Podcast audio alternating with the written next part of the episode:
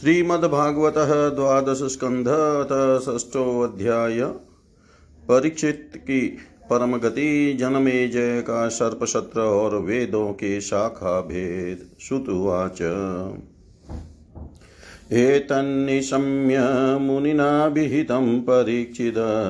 व्यासात्मजेन निखिलात्मदृशः समेन। तत्पादमूलमुपसृत्य न तेन। मूर्ध्ना स विष्णुरातः। राजोवाच, सिद्धोऽस्म्यनुगृहीतोऽस्मि भवता करुणात्मना श्रावितो यच मे साक्षादनादिनिधनो हरि।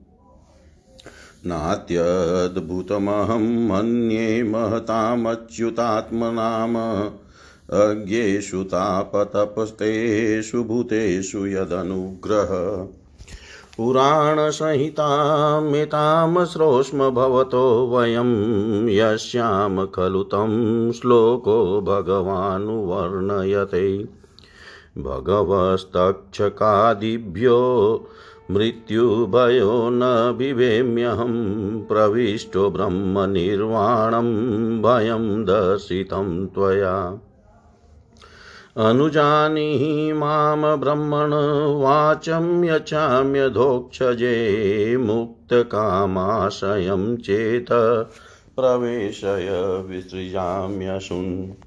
अज्ञानं च निरस्तं मे ज्ञानविज्ञाननिष्ठया भवता दर्शितं क्षेमं परं भगवत पदम् श्रुत उवाच। इत्युक्तस्तमनुज्ञाप्य भगवान् बादरायणी जगाम भिक्षुभिः साकं नरदेवेन पूजित। परीक्षिदपि राजर्षिरात्मन्यात्मानमात्मना समाधाय परं दद्यावस्मन्दाशूर्यता तरु प्राकुले बहिष्याशिनो गङ्गाकुल उडद्मुख ब्रह्मभूतो महायोगी निसङ्गच्छिन्नसंशय प्राकुले बहिषाशिनो गङ्गाकुल उदङ्मुख ब्रह्मभूतो महायोगी निसङ्गच्छिन्नसंशय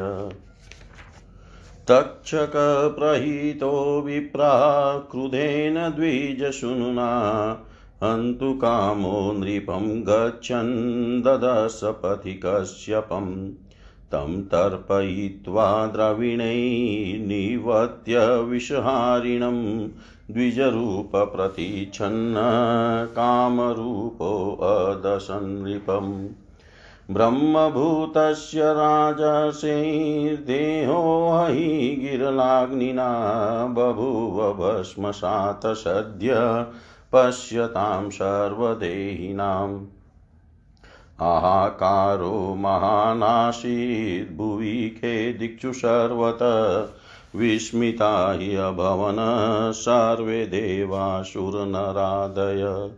देवदुन्दुभयो नेदु गन्धवाप्सरसो जगुववृषु पुष्पवर्षाणि विबुधा साधुवादिन। जनमे जयस्वपितरं श्रुत्वा तक्षकभक्षितं यथा जुहाव सङ्क्रुधो नागान् शत्रैषः द्विजै। सर्पशत्रै शमिधाग्नौ दह्यमानान् महोरगान् दृष्टवेन्द्रं भयसविघ्नस्तक्षकः शरणं ययो। अपश्यस्तक्षकं तत्र राजा पारीक्षितो द्विजानुवाच तक्षक कस्मान् दह्योतोर्गाधम तं गोपायति राजेन्द्र शक्रशरणमागतं तेन संस्तम्भितः सर्पस्तस्मान्नाग्नौ पतत्यशौ पारीक्षित इति श्रुत्वा प्राहर्जित उदारधी महेन्द्रतक्षको विप्रा नाग्नौ किमिति पात्यते। तच्छ्रुत्वा जुविप्राशहेन्द्रं तक्षकं मखे तक्षकाशुपतस्त्वेह सहेन्द्रेण मरुत्वता। इति भ्रमोदिताक्षेपैस्तानादिन्द्रप्रचालित बभूव सम्भ्रान्तमती सविमानसतक्षक तं पतन्तं विमानेन सह तक्षकम्बरात् विलोक्याङ्गीरसः प्राह राजानं तं बृहस्पति। नेशत्वया मनुष्येन्द्र वदमहरति सर्पराटनेन पीतं मृतमत वाजरामर। जीवितं मरणं जन्तोर्गतिष्वेनेव कर्मणा राजस्ततोऽन्यो नान्यस्य प्रदाता सुखदुःखयो। सर्पचौराग्निविद्युदभ्य क्षुत्रिञ्जव्याध्यादिभिः नृप पञ्चत्वमृच्छते जन्तुर्भुङ्क्त आरब्धकर्म तत्। तस्मात् सत्रमिदं राजन् संस्थियेताभिचारिकं सर्पानागशो दग्धा जनेर्दिष्टं हि भुज्यते।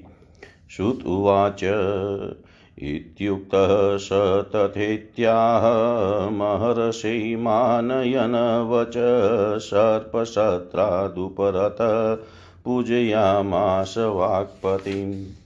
शैषा विष्णो महामाया, बाध्यया लक्षणायया, मूयन्त्यस्यैवात्मभूता, भूतेषु गुणवृत्तिभिः। न यत्र दम्भित्यभया विराजिता, मायात्मवादे असकृदात्मवादिभिः। न यद्विवादो विविधस्तदाश्रयो मनश्च सङ्कल्पविकल्पवृत्तिय न यत्र सृज्ययं सृजतो भयो परं, श्रेयश्च जीवस्त्रीभिरन्वितस्त्वहं। तदेदुत्सादितबाध्यबाधकं निषिध्य चौमिन् विरमेत स्वयं मुनि। परं पदं वैष्णवमामनन्ति तद यनेति नेतीत्यदुचित्स्रक्षवः। विसृज्य यदौरात्म्यमनन्यसौहृदा हृदोपगूह्यवावसितं समाहिते त एतदधिगच्छन्ति विष्णो यतः परमं पदम् अहं ममेति दौर्जन्यं न येषां देहगेहजम्। अतिवादास्तितिक्षेत नावमन्येत कञ्चन न चेमं देहमाश्रित्य वैरं कुर्वित केनचित्।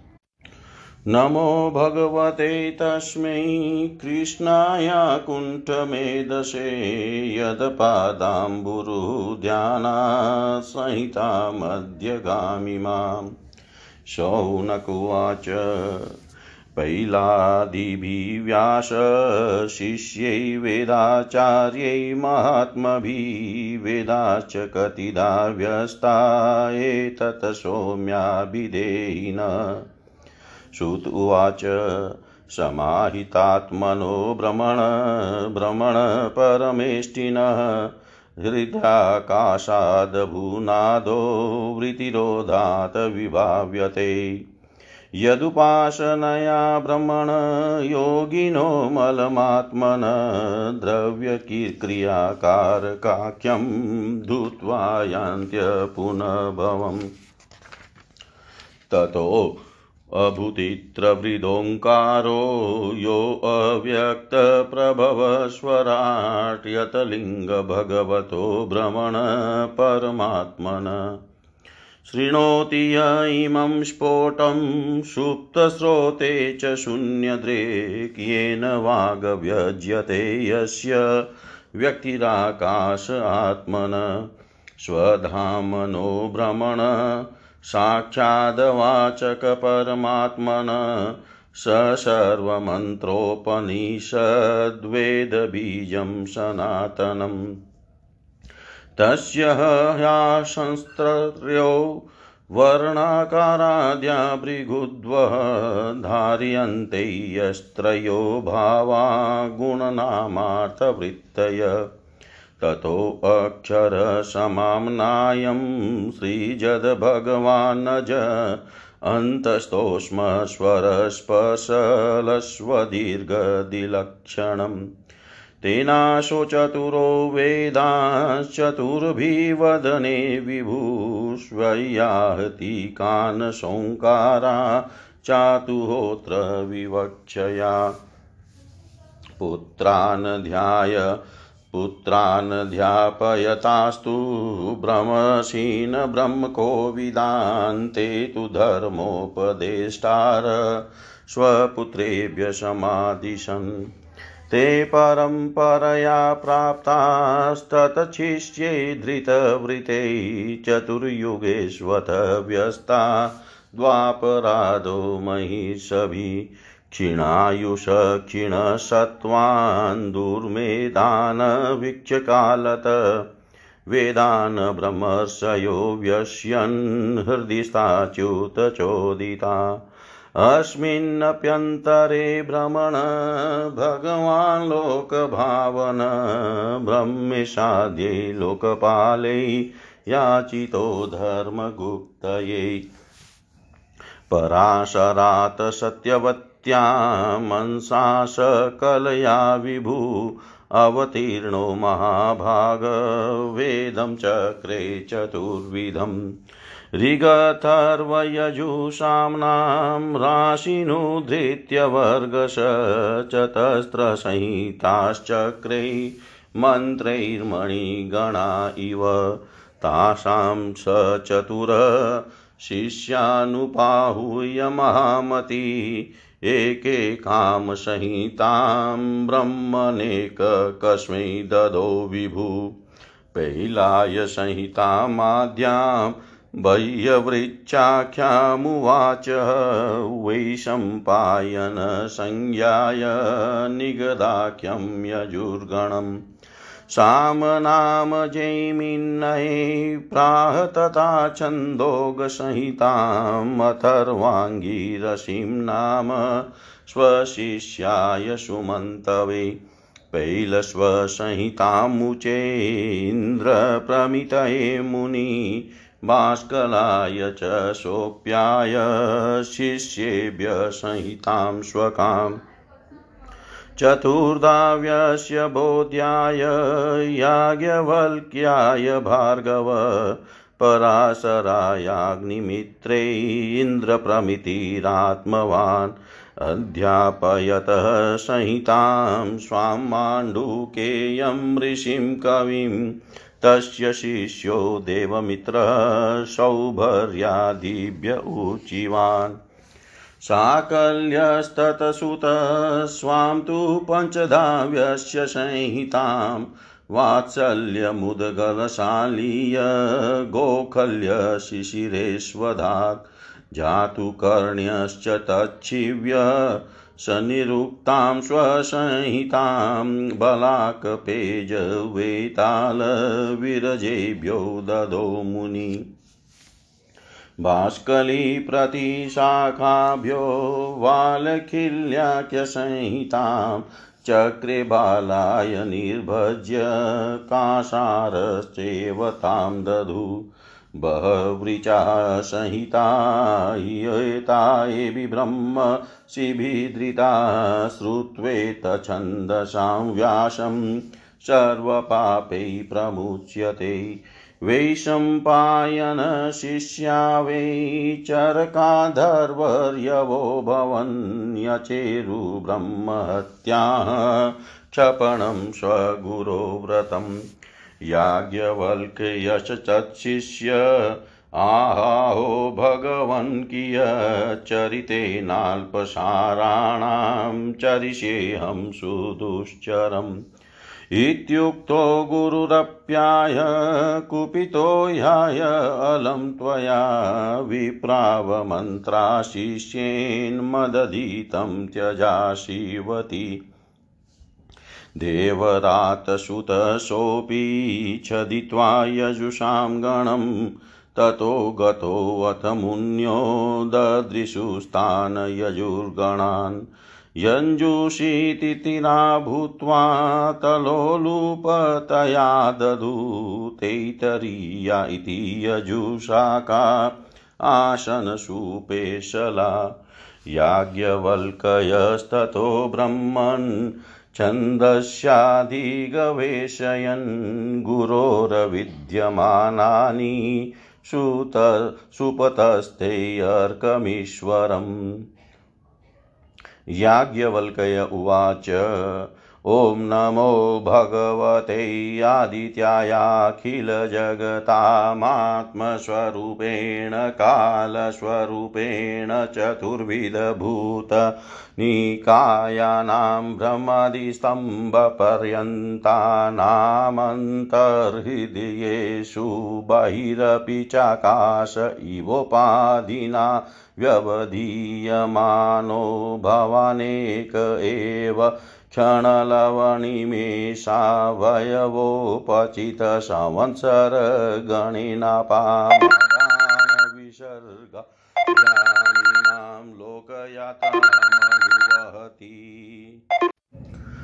यदुहवावविबुधशवशवितरदस्तपत्यनुशवनमहरहराम्नाय विधिनोपतिष्ठ मानानामखिलदुरितवृजिनबीजावभजन् भगवत समभिधीमहि तपनमण्डलम् य इह वाव स्थिरचरनिकराणां निजनिकेता निकेतनानां मन इन्द्रियाशु गणाननात्मनस्व यमात्मान्तर्यामि प्रचोदयति। य एवं लोकमतिकरालवदा वदनान्धकारसंज्ञा जगरग्रहगिलितं मृतकमिव विचेतन्नमवलोक्यानुकम्पया परं कारुणिक ईक्षयैवोत्सा वोत्सापयाहरहरनुशवनं श्रेयसीष्वधर्माख्यातात्मावस्थाने प्रवर्तयेत्यवनिपतिरिवा साधूनां भयमुदीरयन्नटति। परित आशापालेस्तत्र तत्र कमलकोशाञ्जलिविरूपहताण। अतः भगवस्तव चरणनलिनयुगलं त्रिभुवनगुरुभिवन्दितमहं यातयाम यजुः काम उपसरामिति। श्रुतुवाच एवं स्तुतः स भगवान् वाजिरूपधरो हरि। यञ्जुष्य यातयामानि मुनये यदात् प्रसादित यजुभिकरोच्छाकादशपञ्चशतेर्विभू जगृहुवाजसन्न्यस्ता काण्वमाद्यन्दि माद्यन्दिनादय जैमिनेः सामगस्याशितः सुमन्तुस्तनयो मुनिः शृण्वांस्तु तत्सुतस्ताभ्यामेके कां प्राह संहिताम्। सुकर्मा चापि तच्छिष्य सामवेदतरो महान् सहस्रसंहिता भेदं चक्रे सामनां ततो द्विज। हिरण्यनाभ कौशल्य पौष्यजेशुकर्मण शिष्यो जगृहतुश्चान्य आवन्त्यो ब्रह्मवित्तम। उदीच्या सामगा शिष्या आसन् पञ्चशतानि वै पौष्याञ्च्या आवन्त्ययोश्चापि ताश्च प्राच्यान् प्रचक्षते। लोगाक्षिमाङ्गलिः कुल्यकुशिदः कुक्षिरेव च पौंशञ्जिशिष्या जगृहुः संहितास्ते शतं शतम् कृतो हिरण्यनाभस्य चतुर्विशन्ति संहिता शिष्यौ चेष्वशिष्येभ्य शेषावन्त्यात्मवान्। शिष्य उचेष्वशिष्येभ्य शेषावन्त्यात्मवान्। श्री सुत जी कहते हैं, शौनकादि ऋषियों व्यास नंदन श्री सुखदेव मुनि समस्त चराचर जगत को अपनी आत्मा के रूप में अनुभव करते हैं और व्यवहार में सबके प्रति समदृष्टि रखते हैं। भगवान के शरणागत एवं उनके द्वारा सुरक्षित राजसी परीक्षित ने उनका संपूर्ण उपदेश बड़े ध्यान से श्रवण किया। अब वे सिर झुकाकर उनके चरणों के तनिक और पास खिसक आए, तथा अंजलि बांधकर उनसे यह प्रार्थना करने लगे। राजा परीक्षित ने कहा, भगवान, आप करुणा के मूर्तिमान स्वरूप हैं। आपने मुझ पर परम कृपा करके अनादि अनंत एक रस सत्य भगवान श्री हरि के स्वरूप और लीलाओं का वर्णन किया है। अब मैं आपकी कृपा से परम अनुग्रहित और कृतकृत्य हो गया हूँ। संसार के प्राणी अपने स्वार्थ और परमार्थ के ज्ञान से शून्य है और विभिन्न प्रकार के दुखों के दावानल से दग्ध हो रहे हैं। उनके ऊपर भगवनमय महात्माओं का अनुग्रह होना कोई नई घटना अथवा आश्चर्य की बात नहीं है। यह तो उनके लिए स्वाभाविक ही है। मैंने और मेरे साथ और बहुत से लोगों ने आपके मुखार विंद से इस श्रीमद् भागवत महापुराण का श्रवण किया है। इस पुराण में पद पद पर भगवान श्री हरि के उस स्वरूप और उन लीलाओं का वर्णन हुआ है, जिसके गान में बड़े बड़े आत्मा राम पुरुष रमते रहते हैं। भगवान, आपने मुझे अभय पद का ब्रह्म और आत्मा की एकता का साक्षात्कार करा दिया है। अब मैं परम शांति स्वरूप ब्रह्म में स्थित हूँ। अब मुझे तक्षक आदि किसी भी मृत्यु के निमित्त से अथवा दल के दल मृत्युओं से भी भय नहीं है। मैं अभय हो गया हूँ। भ्रमण अब आप मुझे आज्ञा दीजिए कि मैं अपनी वाणी बंद कर लूँ, मौन हो जाऊँ और साथ ही कामनाओं के संस्कार से भी रहित चित्त को इंद्रियातीत परमात्मा के स्वरूप में विलीन करके अपने प्राणों का त्याग कर दूँ। आपके द्वारा उपदेश किए हुए ज्ञान और विज्ञान में परिनिष्ठित हो जाने से मेरा अज्ञान सर्वदा के लिए नष्ट हो गया है। आपने भगवान के परम कल्याणमय स्वरूप का मुझे साक्षात्कार करा दिया है। सूत जी कहते हैं सौन शौनकादि ऋषियों, राजा परिचित ने भगवान श्री सुखदेव जी से इस प्रकार कहकर बड़े प्रेम से उनकी पूजा की। अब वे परीक्षित से विदा लेकर समागत त्यागी महात्माओं में भिक्षुओं के साथ वहाँ से चले गए। राजसी परिचित ने बिना किसी बाह्य सहायता के स्वयं ही अपने अंतरात्मा को परमात्मा के चिंतन में समाहित किया और ध्यान मग्न हो गए। उस समय उनका श्वास प्रश्वास भी नहीं चलता था, ऐसा जान पड़ता था, मानो कोई वृक्ष का ठूंट हो। उन्होंने गंगा जी के तट पर कुशों को इस प्रकार बिछा रखा था जिनमें उनका अग्रभाग पूर्व की ओर हो और उन पर स्वयं उत्तर होकर बैठे हुए थे। इस उनकी आसक्ति और संशय तो पहले ही मिट चुके थे। अब वे ब्रह्म और आत्मा की एकता रूप महायोग में स्थित होकर ब्रह्म स्वरूप हो गए। शौनकादि ऋषियों मुनि कुमार श्रृंगी ने क्रोधित होकर परीक्षित को साप दे दिया था। अब उनका भेजा हुआ तक्षक, सर्प राजा परीक्षित को डसने के लिए उनके पास चला। रास्ते में उसने कश्यप नाम के एक ब्राह्मण को देखा। कश्यप ब्राह्मण सर्प विष की चिकित्सा करने में बड़े निपुण थे।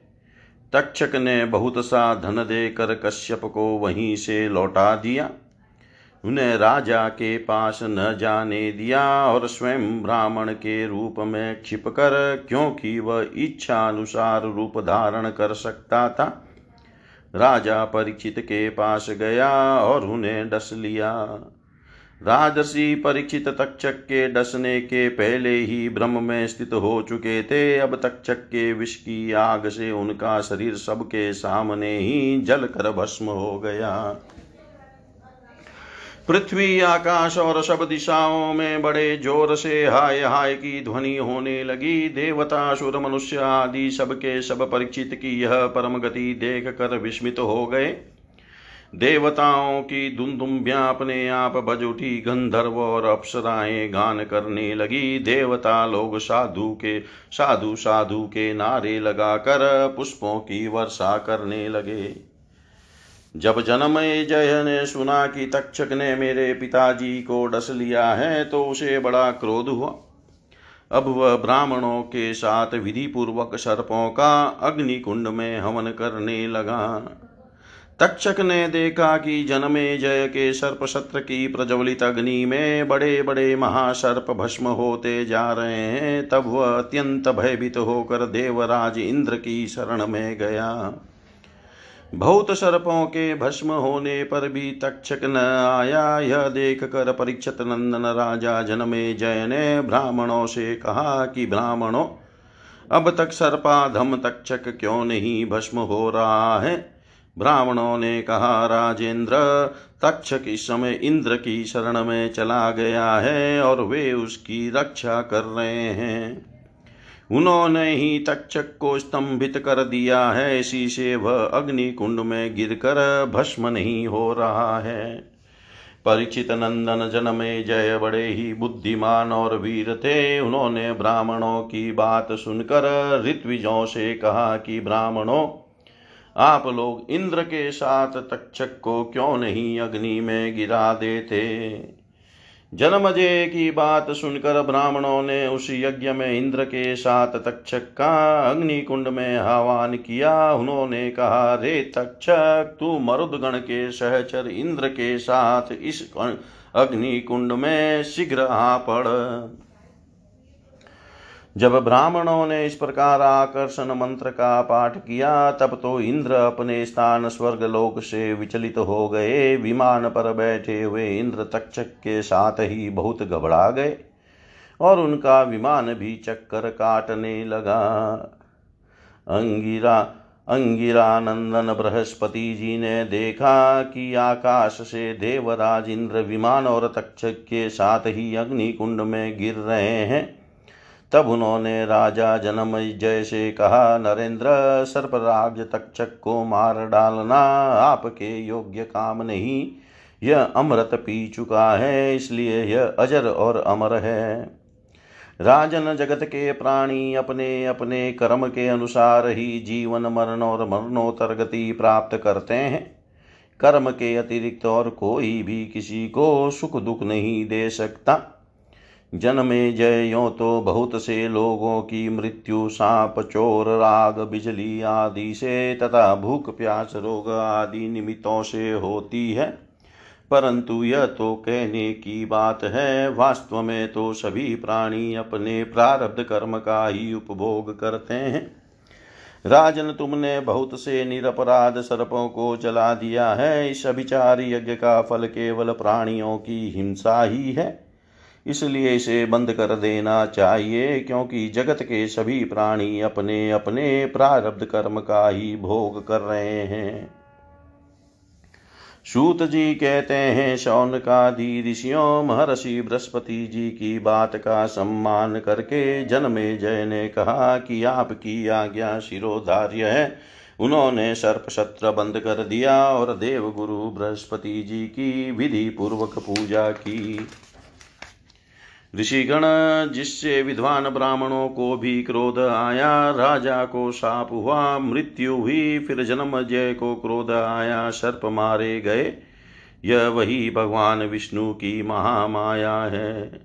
यह अनिर्वचनीय है। इसी से भगवान के स्वरूप भूत जीव क्रोध आदि गुण वृत्तियों के द्वारा शरीरों में मोहित हो जाते हैं, एक दूसरे को दुख देते हैं और भोगते हैं। और अपने प्रयत्न से इसको निवृत्त नहीं कर सकते। विष्णु भगवान के स्वरूप का निश्चय करके उनका भजन करने से ही माया से निवृत्ति होती है, इसलिए उनके स्वरूप का निरूपण सुनो। यह दम्भी है, कपटी है, इत्याकारक बुद्धि में बार बार जो दम्भ कपट का स्पुरण होता है, वही माया है। जब आत्मवादी पुरुष आत्मा चर्चा करने लगते हैं, तब वह परमात्मा के स्वरूप में निर्भय रूप से प्रकाशित नहीं होती। किंतु भयभीत तो होकर अपना मोह आदि कार्य न करती हुई किसी प्रकार रहती है।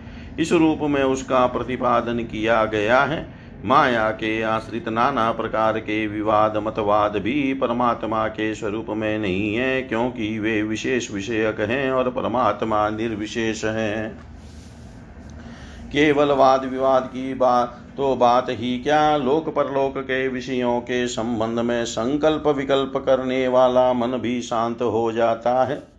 कर्म उसके संपादन की सामग्री और उनके द्वारा साध्य कर्म इन तीनों से अनवित अहंकारात्मक जीव, यह सब जिसमें नहीं है, वह आत्मस्वरूप परमात्मा न तो कभी किसी के द्वारा बाधित होता है और न तो किसी का विरोधी ही है।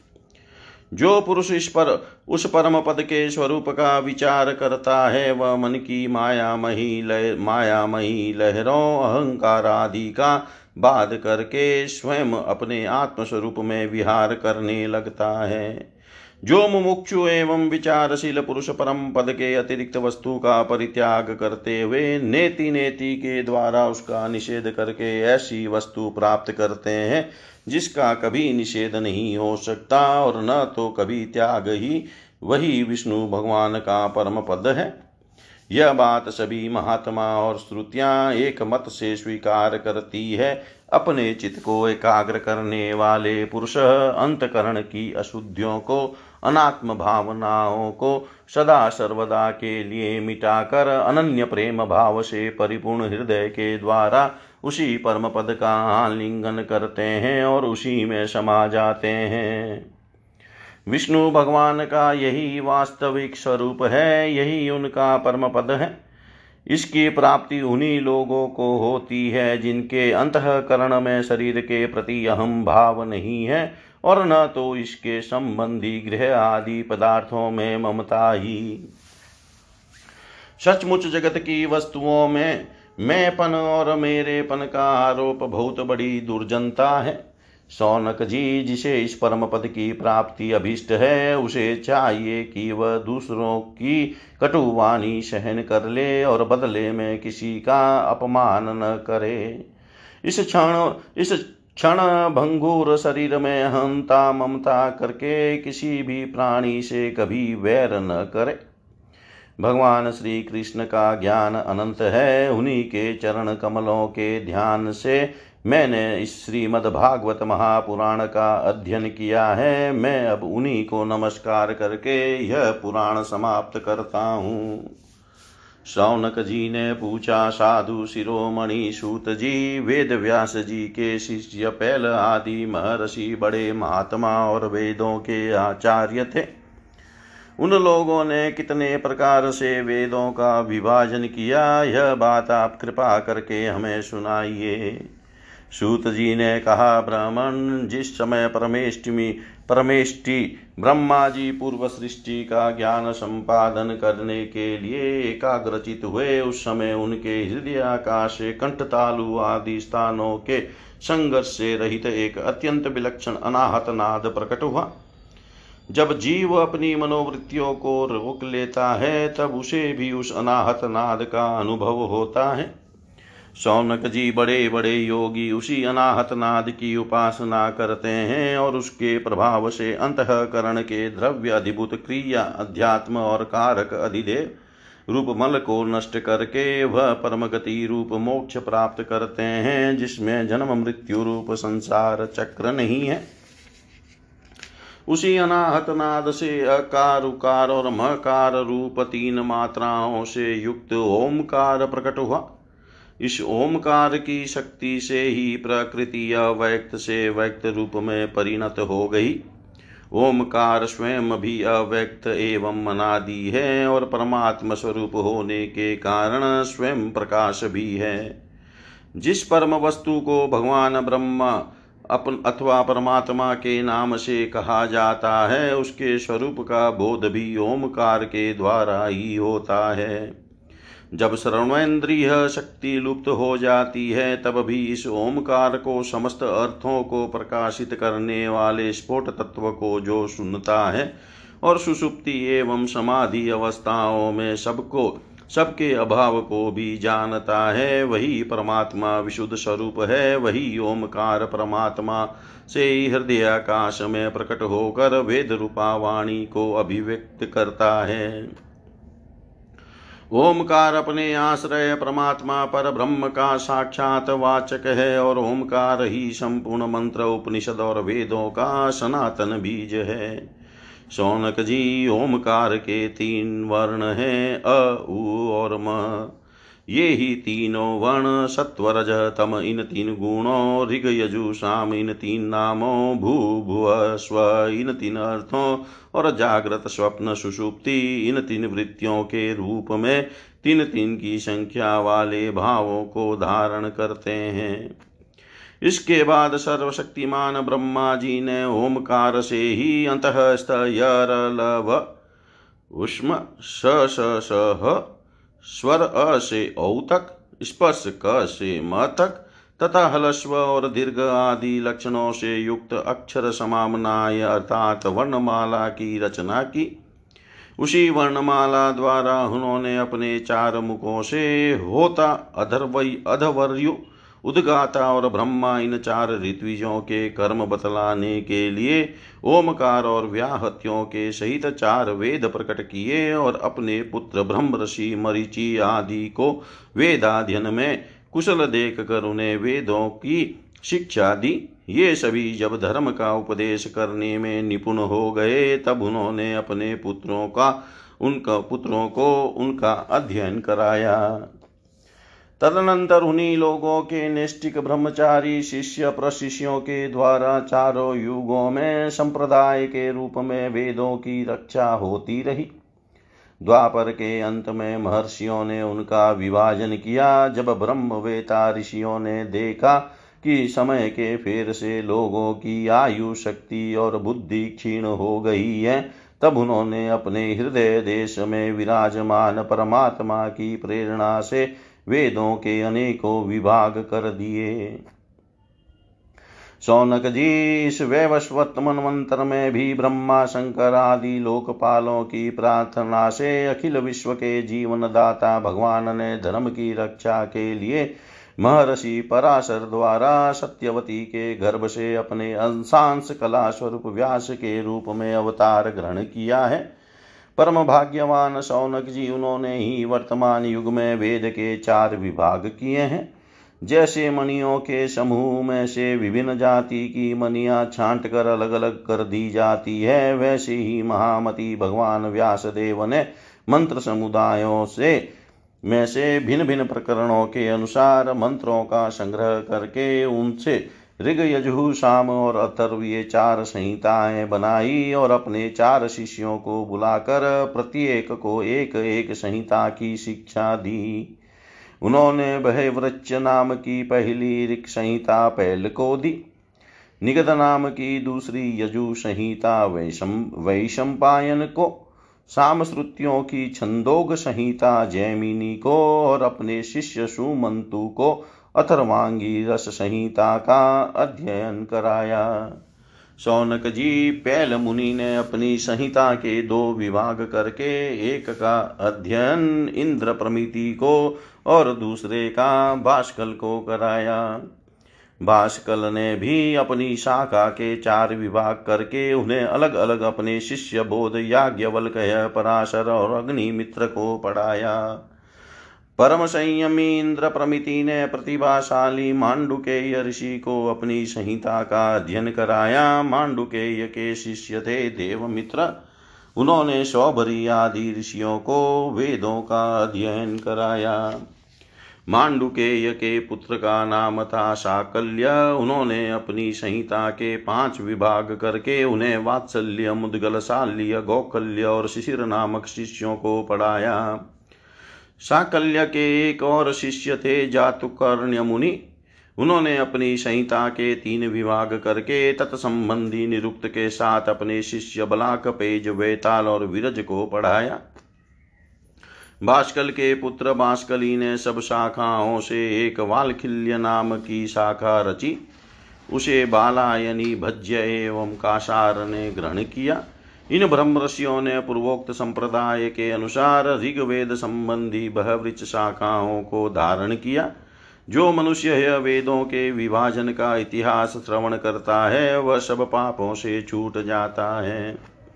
शौनक जी वैशंपायन के कुछ शिष्यों का नाम था चरका धवर्यु इन लोगों ने अपने गुरुदेव के ब्रह्म हत्या जनित पाप का प्रायश्चित करने के लिए एक व्रत का अनुष्ठान किया। इसीलिए इनका नाम चरका धवर्यु पड़ा वैशंपायन के एक शिष्य याज्ञवल्क्य मुनि भी थे।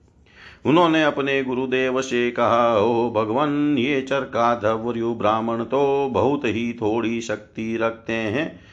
इनके व्रत पालन से लाभ ही कितना है? मैं आपके प्रायश्चित के लिए बहुत ही कठिन तपस्या करूँगा। याज्ञवल्क्य मुनि की यह बात सुनकर वैशंपायन मुनि को क्रोध आ गया। उन्होंने कहा, बस बस, चुप रहो। तुम्हारे जैसे ब्राह्मणों का अपमान करने वाले शिष्य की मुझे कोई आवश्यकता नहीं है। देखो, अब तक तुमने मुझसे जो कुछ अध्ययन किया है, उसका शीघ्र से शीघ्र त्याग कर दो और यहाँ से चले जाओ। याज्ञवल्क जी देवरात के पुत्र थे। उन्होंने गुरु जी की आज्ञा पाते ही उनके पढ़ाए वे यजुर्वेद का वमन कर दिया और वे वहाँ से चले गए। जब मुनियों ने देखा कि याज्ञवल्क्य ने तो यजुर्वेद का वमन कर दिया, तब उनके चित्त में इस बात के लिए बड़ा लालच हुआ कि हम लोग किसी प्रकार इसको ग्रहण कर लें। परंतु ब्राह्मण होकर उगले हुए मंत्रों को ग्रहण करना अनुचित है, ऐसा सोचकर वे तीतर बन गए और उस संहिता को चुग लिया। इसी से यजुर्वेद की वह परम रमणीय शाखा तैतीरीय के नाम से प्रसिद्ध हुई। सौनक जी, अब याज्ञवल्क्य ने सोचा कि मैं ऐसी श्रुतियाँ प्राप्त करूँ जो मेरे गुरु जी के पास भी न हो। इसके लिए वे सूर्य भगवान का उपस्थान करने लगे। याज्ञवल्क्य जी इस प्रकार उपस्थान करते हैं। मैं ओमकार स्वरूप भगवान सूर्य को नमस्कार करता हूँ। आप संपूर्ण जगत के आत्मा और काल स्वरूप हैं। ब्रह्मा से लेकर त्रिन पर्यंत जितने भी जरायुज, अंडज, स्वदेज और उद्भिज चार प्रकार के प्राणी हैं, उन सबके हृदय देश में और बाहर आकाश के समान व्याप्त रहकर भी आप उपाधि के धर्मों से असंग रहने वाले अद्वितीय भगवान ही हैं। आप ही क्षण लव निमेश आदि अवयवों से संगठित संवत्सरों के द्वारा एवं जल के आकर्षण विकर्षण आदान प्रदान के द्वारा समस्त लोकों की जीवन यात्रा चलाते हैं। प्रभु आप समस्त देवताओं में श्रेष्ठ हैं जो लोग प्रतिदिन तीनों समय वेद विधि से आपकी उपासना करते हैं, उनके सारे पाप और दुखों के बीजों को आप भस्म कर देते हैं। सूर्य देव आप सारी सृष्टि के मूल कारण एवं समस्त ऐश्वर्यों के स्वामी हैं, इसलिए हम आपके इस तेजोमय मंडल का पूरी एकाग्रता के साथ ध्यान करते हैं। आप सबके आत्मा और अंतर्यामी हैं। जगत में जितने चराचर प्राणी हैं, सब आपके ही आश्रित हैं। आप ही उनके अचेतन मन इंद्रिय और प्राणों के प्रेरक हैं। यह लोक प्रतिदिन अंधकार रूप अजगर के विकराल मुँह में पड़कर अचेत और मुर्दाशा हो जाता है। आप परम करुणा स्वरूप हैं, इसलिए कृपा करके अपनी दृष्टि मात्र से ही इसे सचेत कर देते हैं और परम कल्याण के साधन समय समय के धर्मानुष्ठानों में लगाकर आत्मा भी मुख करते हैं। जैसे राजा दुष्टों को भयभीत करता हुआ अपने राज्य में विचरण करता है, वैसे ही आप चोर जार आदि दुष्टों को भयभीत करते हुए विचरते रहते हैं। चारों ओर सभी दिक्पाल स्थान स्थान पर अपनी कमल की कली के समान अंजलियों से आपको उपहार समर्पित करते हैं। भगवान आपके दोनों चरण कमल तीनों लोकों के गुरु सदृश महानुभावों से भी वंदित हैं। मैंने आपके युगल चरण कमलों की इसलिए शरण ली है कि मुझे ऐसे यजुर्वेद की प्राप्ति हो जो अब तक किसी को न मिला हो। सूत जी कहते हैं, शौनकादि ऋषियों, जब याज्ञवल्क मुनि ने भगवान सूर्य की इस प्रकार स्तुति की, तब वे प्रसन्न होकर उनके सामने अश्वरूप से प्रकट हुए और उन्हें यजुर्वेद के उन मंत्रों का उपदेश किया, जो अब तक किसी को प्राप्त न हुए थे। इसके बाद याज्ञवल्क मुनि ने यजुर्वेद के असंख्य मंत्रों से उसकी पंद्रह शाखाओं की रचना की। वही वाजस्नेय शाखा के नाम से प्रसिद्ध है, उन्हें कण्व माध्यन दिन आदि ऋषियों ने ग्रहण किया। यह बात मैं पहले ही कह चुका हूँ कि महर्षि श्री कृष्ण द्वेपायन ने जैमिनी मुनि को साम संहिता का अध्ययन कराया। उनके पुत्र थे सुमंतु मुनि और पौत्र थे सुनवान। जैमिनी मुनि ने अपने पुत्र और पौत्र को एक एक संहिता पढ़ाई। जैमिनी मुनि के एक शिष्य का नाम था सुकर्मा। वह एक महान पुरुष था। जैसे एक वृक्ष में बहुत सी डालियाँ होती है, वैसे ही सुकर्मा ने सामवेद की एक हज़ार संहिताएँ बना दी। सुकर्मा के शिष्य कौशल देश निवासी हिरण्यनाभ पौष्यन जी और ब्रह्मवेताओं में श्रेष्ठ आवंत्य ने उन शाखाओं को ग्रहण किया। पौष्यन जी और आवंत्य के पाँच सौ शिष्य थे। वे उत्तर दिशा के निवासी होने के कारण औदित्य सामवेदी कहलाते थे। उन्हीं को प्राच्य सामवेदी भी कहते हैं। उन्होंने एक एक संहिता का अध्ययन किया।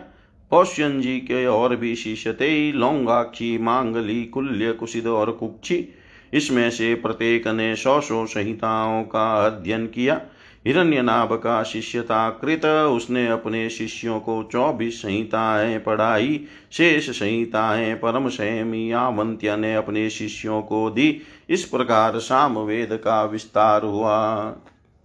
इति श्रीमद्भागवते महापुराणे पारमंस्यां संहितायां द्वादशस्कन्धे वेदशाखाप्रणयनं नाम षष्ठोऽध्याय सर्वं श्रीशां सदाशिवार्पणम् अस्तु। ॐ विष्णवे नमः।